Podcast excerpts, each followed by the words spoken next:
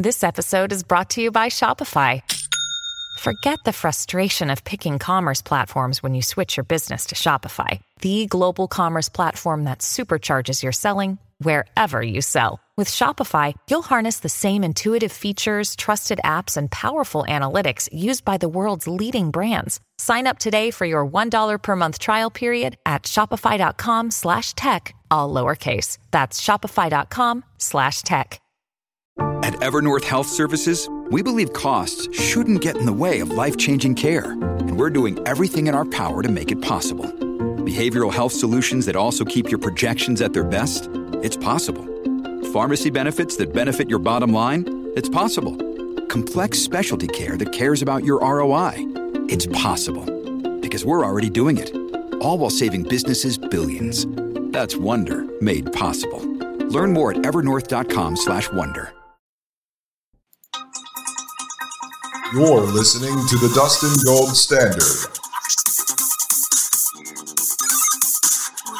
on Paine.tv.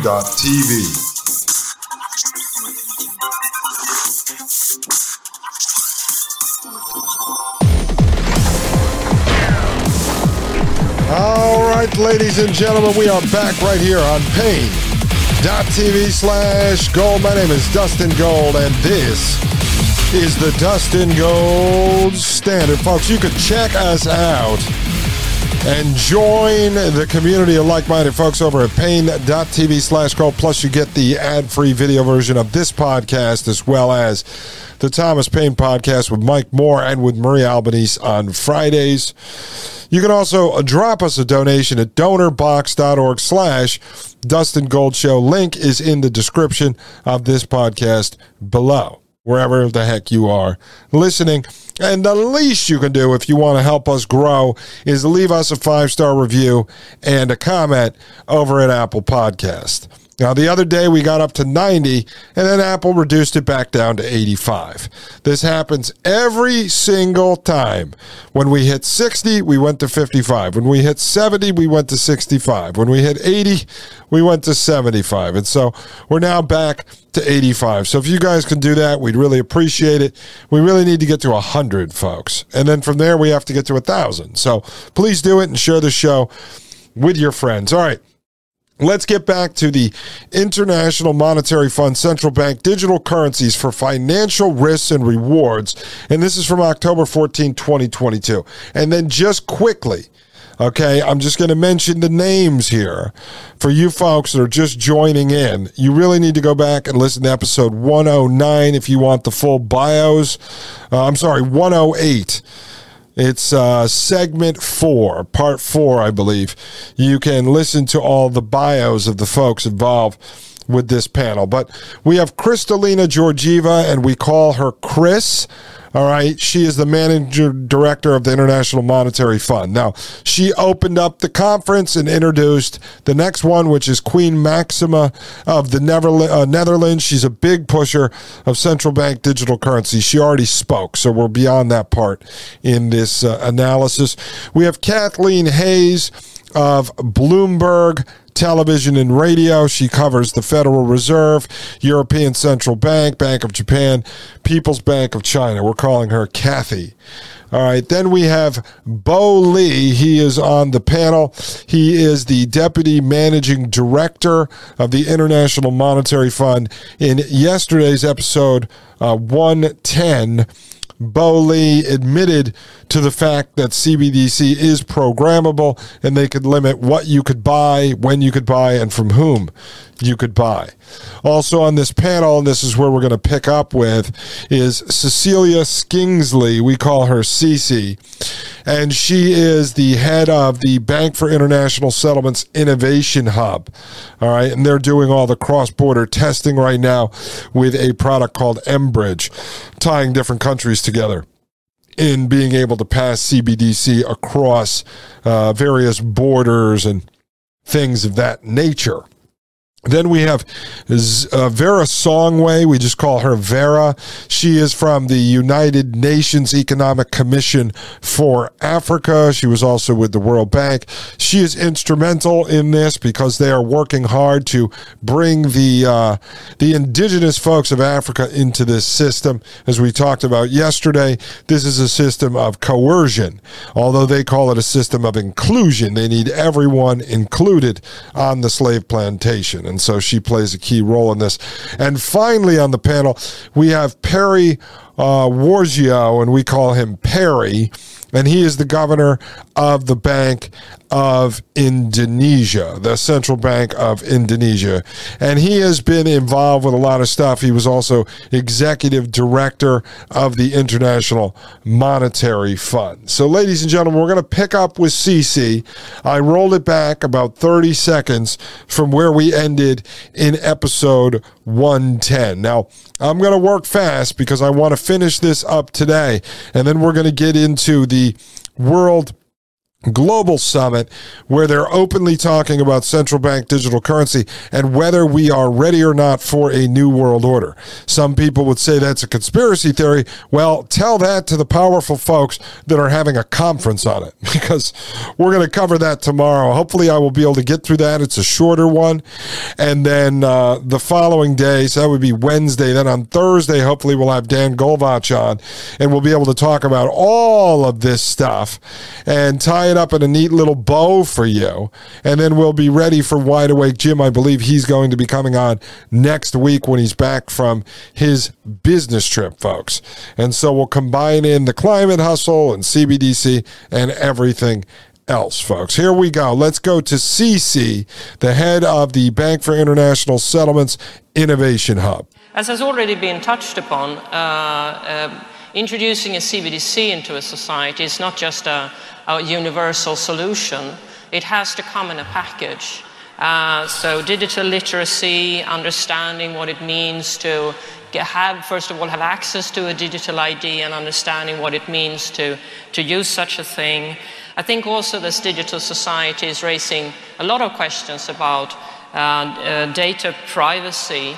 Uh, I think we're, uh, this is not only about money, but in, in so many different ways. And, and so yesterday we ended the show with this, talking about how she just admitted there the digital ID. And so we know there's a lot of players involved with the digital ID. We know talks came out of uh, COVID Land, the high school theater production about the digital vaccine passport. All this stuff is tied together. The company ConsenSys, as you know, uh, is run by Joseph Lubin, who was co founder of Ethereum, along with Vitalik Buterin, who was funded by Peter Thiel to launch Ethereum. ConsenSys is working on blockchain for government, CBDC for Bank for International Settlements. Actually, on the project she's involved with, the uh, Innovation Hub. And so you've got all these folks connected. You've got digital IDs connected that will be tied into the CBDCs, that will be tied into the universal basic income, and that will also be tied into a social credit score system because the social credit score system is going to be what runs the algorithms, the artificial intelligence that will program your central bank digital currency in real time, you know, based on your behavior, your habits, uh, your movements, uh, your contribution to the system, ladies and gentlemen, your contribution to the system. But don't worry, it's inclusive. We'll all be operating under the same system. So she mentions digital IDs there, very important. Let's continue. It's up to the politicians to really decide on this. This is not a role for me as a central banker, but having a possibility to actually choose how much digital footprints you want to leave, I think is a, is a good starting point. Um, yeah, right. So on your uh, central bank digital currency app, which will be managed by your commercial bank of choice, you know, Chase, Wells Fargo, TD Bank, Citi, you know, Bank of America, any of these guys, whatever, you're going to be able to choose. You'll be able to choose how much of a digital footprint you actually leave. Yeah, right. So people are going to sit around at home uh, or twiddling their thumbs at the doctor's office, going through their commercial banker app and turning on and off all the little pieces of digital footprint data they want to leave behind for the central bankers, for government, for marketers, for private, so called private business. Yeah, okay. I'm sure that's definitely going to happen. Give me a break with this, folks. Give me a break with this. And then, even if they have those as features, you have to believe that when you click on those buttons, that that actually means that the central bankers aren't going to track you. Well, you know that's a complete and total lie because once we give up the last tiny bit of sovereignty, of liberty, of freedom, of human autonomy that we have willingly to the central banking system, right? Because even if we're coerced, you know, into doing something by someone, them, the central bank, via threats and or force, because that's what they're going to do. They're going to coerce us into the system, engineer us into the system. Uh, by force, because if they give you no other options on how you're going to get your Social Security or your welfare or your EBT or your disability, you have no other options. You're going to be entering this system, then they have total control. And then you have to believe that they're going to give you back control of your data. That's a complete and total lie. I don't know how anyone could buy that. All right, let's continue. So, um, as I said, it's not a universal solution, uh, but it can certainly be used and needs to go in package with uh, support awareness in generally when it comes to digital technologies. Um, and I think here the private sector and the public sector has to uh, walk hand in hand. There is so much more that kind of uh, unites us in these interests rather than we are, are on separate uh, levels. And I think Okay, so she says right there the public and private partners have to come together and form deeper partnerships. And they are more on the same page than they are not. Obviously, they are. They want it to come to fruition. But it, one of the things you're going to notice uh, across any of the panel discussions we cover, whether they come out of the World Economic Forum, out of the United Nations, out of the Bank for International Settlements, out of the International Monetary Fund, out of the World Bank, out of the Global Summit, they are all speaking from the same script. They have a set of talking points. And so you'll hear unbanked, underbanked, you're going to hear inclusion, you're going to hear privacy or privacy, as we would say here. You're going to hear them talk about cybersecurity, digital footprints, public private partners working together. It's the same thing. They're bumper sticker slogans. So what happens is when you take four of these clowns, four of these economic terrorists, and you put them on the stage, you're going to see a lot of repetitive information come out of them because they're all working off the same talking points. She's sitting there looking at a piece of paper on her lap. Okay. This lady doesn't seem like the most uh, enthusiastic public speaker I've ever seen. So I'm guessing as she's looking at uh, her bulleted list, make sure you hit on these points. These are the bumper sticker slogans. All right, let's continue. Also, to get this working, certainly in emerging market economies, it has to be combined with investments in network infrastructures and broadbands and the likes. Okay. And I think what, what the central banks or the public sector can do is to build open systems, create okay. level playing fields, but make sure that it is the private sector who, who, uh, who are doing the innovation. Okay, again, and we heard that come out of uh, Frank, right? Francois, the uh, governor of the Bank of France, their central bank, and also chairman of what was he, Bank for International Settlements, I believe. We saw that in the World Economic Forum discussion. And so they agreed on stage at the WEF that the private sector would bring the innovation, they would bring the technology, they would bring the infrastructure, they would upgrade the infrastructure, and the central banks would bring the central bank digital currency and the stability stability, therefore the trust in the system. So again, she's repeating uh, what these other guys talk about because they're all working off a fax, an email, folks, a text message. They're all working off a carbon copy of the talking points. Let's continue. And let me just start stop by saying that I think we need to be a little bit bold here, right. In the sense that uh, we shouldn't get in the way of the private sector But I think sometimes in history, you have to push society into new right. equilibriums. Predecessors okay. did that when it came to building electricity, sewage okay. system and the likes. It's hugely well for enhancing. Now we want to do it again in money, uh, and it would be good for banks as right. well when society takes these steps. Well, okay, we have to push people into a new equilibrium. We have to push people. Now, I'm telling you, folks, we've covered it here in depth. You understand this. If you're new to the show, I suggest you go back and listen to the episodes on the history of technocracy. But Howard Scott the founder of Technocracy Incorporated. We're talking about going back to 1919, all the way through their writing through 1938, 1940. Howard Scott continued to preach this stuff all the way to 1970, I believe, when he dropped dead. Uh, one of the things they talked about was technocracy being the science of social engineering. And so the way the engineers will engineer you into society is to give you no more options. So what you just said there, they're going to push you into the new equilibrium, just like it's been done done throughout history with electricity is they will give you no other choice. All right. So if they take, just say in the United States, paper, cash, and coins out of circulation, and they tell you that you're only going to be paid in CBDC, what other choice do you have? And that's what she's talking about.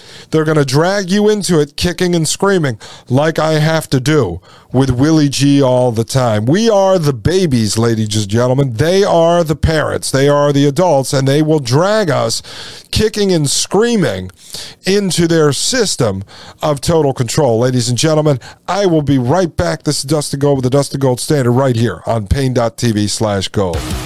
You're listening to the Dustin Gold Standard on Paine.tv. Join the discussion at Paine.tv slash gold.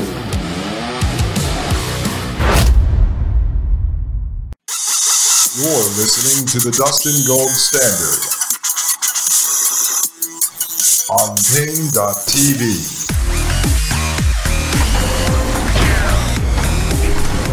Ladies and gentlemen, welcome back to the Dustin Gold Standard. You are listening to Paine.tv slash gold, and I am Dustin Gold.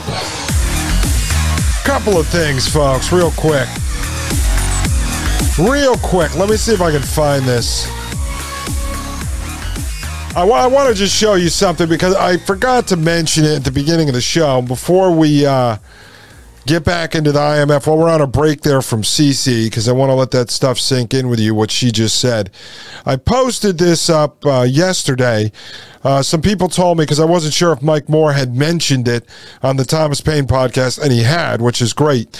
And I guess Maria Albanese will be talking about it on Friday with Mike because I sent it over to her. So she's going to cover it over there at the Thomas Paine podcast. And we're going to get to it soon as well. Uh, I had asked, is anyone tracking this? A couple months ago, Bill Gates was wargaming the next pandemic, which will roll out in the quote near future, end quote, be worse than COVID and disproportionately affect our children. All right. And so this is uh, Center for healthsecurity.org, and this is called Catastrophic Contagion a global challenge exercise. All right, I, have got to bring this up because it's important.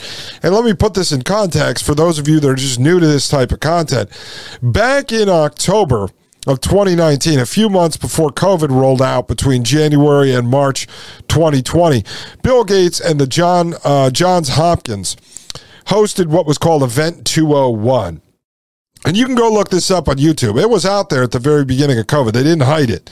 Uh, the show that I was uh, producing, the Douglas Dakota show, we actually covered it about a week or two into uh, COVID kicking off, COVID Land, the high school theater production. And so they basically war gamed COVID Land three months before it happened. And then everything we've seen roll out over the last couple of years pretty much follows that to a T. Well, Bill Gates was at it again, old uh, vax pusher Gates. If our vaccines work, we can lower the population by 10 to 15%. That's what he said in 2010 at TED Talks. Uh, we covered here at the show. I'm not going to do the whole quote tonight, uh, but he did that, ladies and gentlemen. I just want to show you this because uh, this is rather important. And I'm at their their website. This is centerforhealthsecurity.org. And it says the John Hopkins Center for Health Security in partnership with WHO, that's the World Health Organization, and the Bill and Melinda Gates Foundation conducted Catastrophic Contagion, a pandemic tabletop exercise at the Grand Challenges annual meeting in Brussels, Belgium on October 23rd, 2022. All right, less than two months ago. The extraordinary group of participants consisted of 10 current and former health ministers and senior public health officials from Senegal, Rwanda, Nigeria, Angola, Liberia, Singapore, India, Germany, as well as Bill Gates, co chair of the Bill and Melinda Gates Foundation. The exercise simulated a series of WHO, that's a World Health Organization, Emergency Health Advisory Board meetings addressing a financial pandemic set in the near future. In the near future. Participants grappled with how to respond to an epidemic located in one part of the world that then spread rapidly, becoming a pandemic with a higher fatality rate than COVID 19 and disproportionately affecting children and young people. Participants were challenged to make urgent policy decisions with limited information in the face of uncertainty. Each problem and choice had serious health, economic, and social ramifications. And folks, this is put on by Johns Hopkins and uh, Bill and Melinda Gates Foundation. Uh, that's all I'm going to cover right now, but you folks need to keep an eye on this. Seriously. I mean, this is pretty sick stuff considering um, Event 201 took place in October of 2019, and then COVID kicked off a few months later at the very beginning of 2020. And now they run this catastrophic contagion. I mean, seriously, it's kind of freaky to be honest. Uh, another thing I just want to show you uh, quickly here.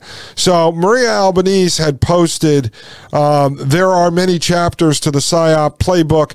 He is just another chapter. Now, I don't want to go totally crazy here with Elon Musk, but I have to point this out to you because we covered him so much on this show. All right. And now I see people just jumping on board. They love this guy. I mean, give me a break, folks. His Twitter profile image uh, uh, is the photo of him from Halloween where he was wearing the devil costume. All right. Like Satan. All right, this guy is sending you a message. This is part of what we're going to talk about with Dan Golvach when he comes on in a couple of days. All right, and so this Caroline Orr Bueno PhD, I have no idea who this is. She writes Elon Musk is now explicitly encouraging his 120 million followers to start following QAnon. Put differently, Elon Musk is encouraging his 120 million followers to join a domestic terrorism movement. Now, I'm not going to comment on that, but Elon tweets out follow and then it's a um, a rabbit emoji, like the white rabbit. And that's where Maria responded to this. There are many chapters to PSYOP playbook. He, meaning Elon, is just another chapter. Well, I wrote there because this is very important. I figure a lot of people uh, read what Maria writes. I said, there are actually people who believe this guy, meaning Elon, runs several multi billion dollar companies, is slash was the richest man on earth. I told you that's like musical chairs has autism, sleeps around, parties, hangs with Joe Rogan, appears on podcasts, and has time to follow and tweet political nonsense, all while answering to corporate boards. The point of this being, folks, is all of a sudden, and you've got to wake up your friends and family to this nonsense. These people that watch Fox News and then dabble on uh, Twitter here, and they're following Elon like he's uh, Donald Trump, firing out these cryptic tweets like QAnon. And you really think that Elon Musk is sitting there tweeting this stuff, folks? Seriously, he supposedly runs several multi-billion dollar companies with boards. Uh, you know, there's boards. There's people on the boards, right? So he has to turn out money. Tesla's a publicly traded company. He's got SpaceX. He's got government contracts. All of this. You think this is real? That he's able to actually do all this? Give me a break. The guy is obviously an actor. He's obviously an actor because he can't be doing all that. It would be impossible. So wake people up to this.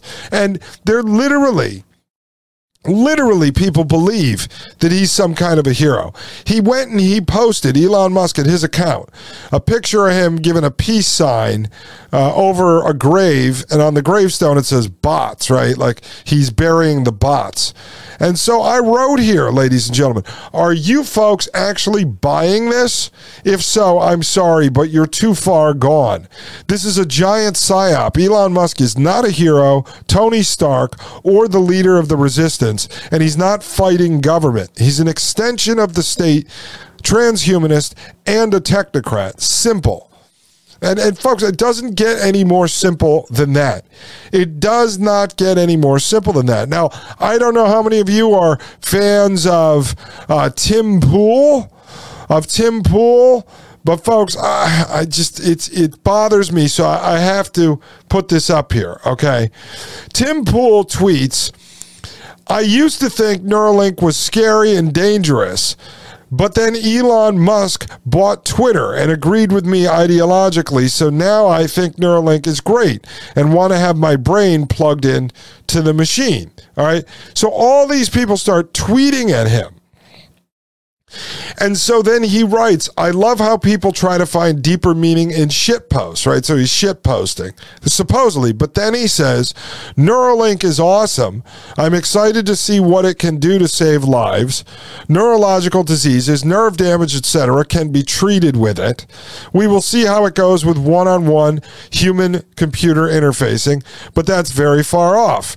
Elon Musk actually tweets under Tim Pool two fire emojis. And then Tim Pool responds, but in all seriousness, I do think Neuralink is great considering medical applications, but some scary ethical and philosophical conversations definitely need to be had, however. See, this is the issue, folks. I, I, I wrote this. I screen captured Tim Pool's tweets and I wrote, When will you realize that all of your favorite trading card heroes are being funded by the technocratic transhumanists who are working with the state to engineer you into slavery until they can fully engineer you out of existence? Come on, folks.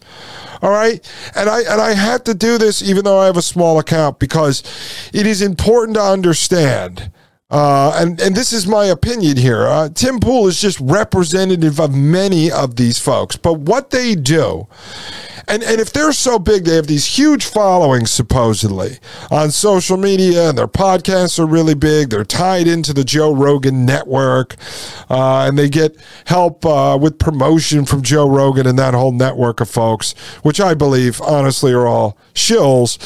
These guys help elevate technocracy and transhumanism, as Joe Rogan does. That's his job is to normalize it. If you're going to take a stance against transhumanism, there is no way, no way that you can ever give the transhumanists an inch. You can't do it. As I said, their extreme is to engineer humans out of existence. I explained to you in depth. Transhuman means transitional human and it's moving to post human. That's not my opinion. This is what the transhumanist movement says. Post human is no more human. Humans are gone. Do you understand this? So the transhumanist stance is they want to move beyond humans to something else. Uh, just robots, something else, something completely different than humans. Humans will be out of the equation. So if you sit there and you are going to even debate the supposed good things that Neuralink could do when Neuralink stands for merging man with machine, putting artificial intelligence into humans' brains, which Elon Musk has talked about in depth. I'm not making this up. This is his product. Whether it's going to work or not, whether it's cover for what the government is doing, doesn't matter. I'm taking it at face value, the official narrative coming from the CEO, Elon Musk. If his job is to merge man with machine under this idea of singularity that came from Ray Kurzweil, chief engineer of Google many years ago, that Peter Thiel funded through the Singularity Institute going back to 2006. The idea is to merge man with machine, create transhumans. Uh, transhumans. They are transitional humans moving to posthumans, end of humanity. Their job is to engineer humanity out of existence. So Tim Pool, as smart as he is, as big as an audience as he is, he's even going to sit there and say, well, let's talk about the good things. No, if you're going to fight fight against technocracy, you have to take the stand that is the most opposite, 180 degrees, complete opposite as far extreme as they are going to. So you would have to take the stance of no Neuralink, actually, the stance of no technology. If they want to enslave you with technology, you can't then sit there and say, well, let's talk about technology. I think enslaving us is bad, but I don't know. I'll wear the Fitbit as long as you agree not to track my heart rate and beam it up to the cloud. See how it works? See how it works? So these guys, like Tim Pool, and I'm calling him out, folks. I'm not saying he works for these guys, but what I'm saying is he whether wittingly or unwittingly, is driving people into the arms of the technocratic transhumanists. And it disgusts me because for some reason, people continue to fall for this nonsense. Ladies and gentlemen, I'll be right back. This is Dustin Gold with the Dustin Gold Standard right here at paine.tv slash gold. You're listening to the Dustin Gold Standard on Paine.tv. Join the discussion at Paine.tv slash gold.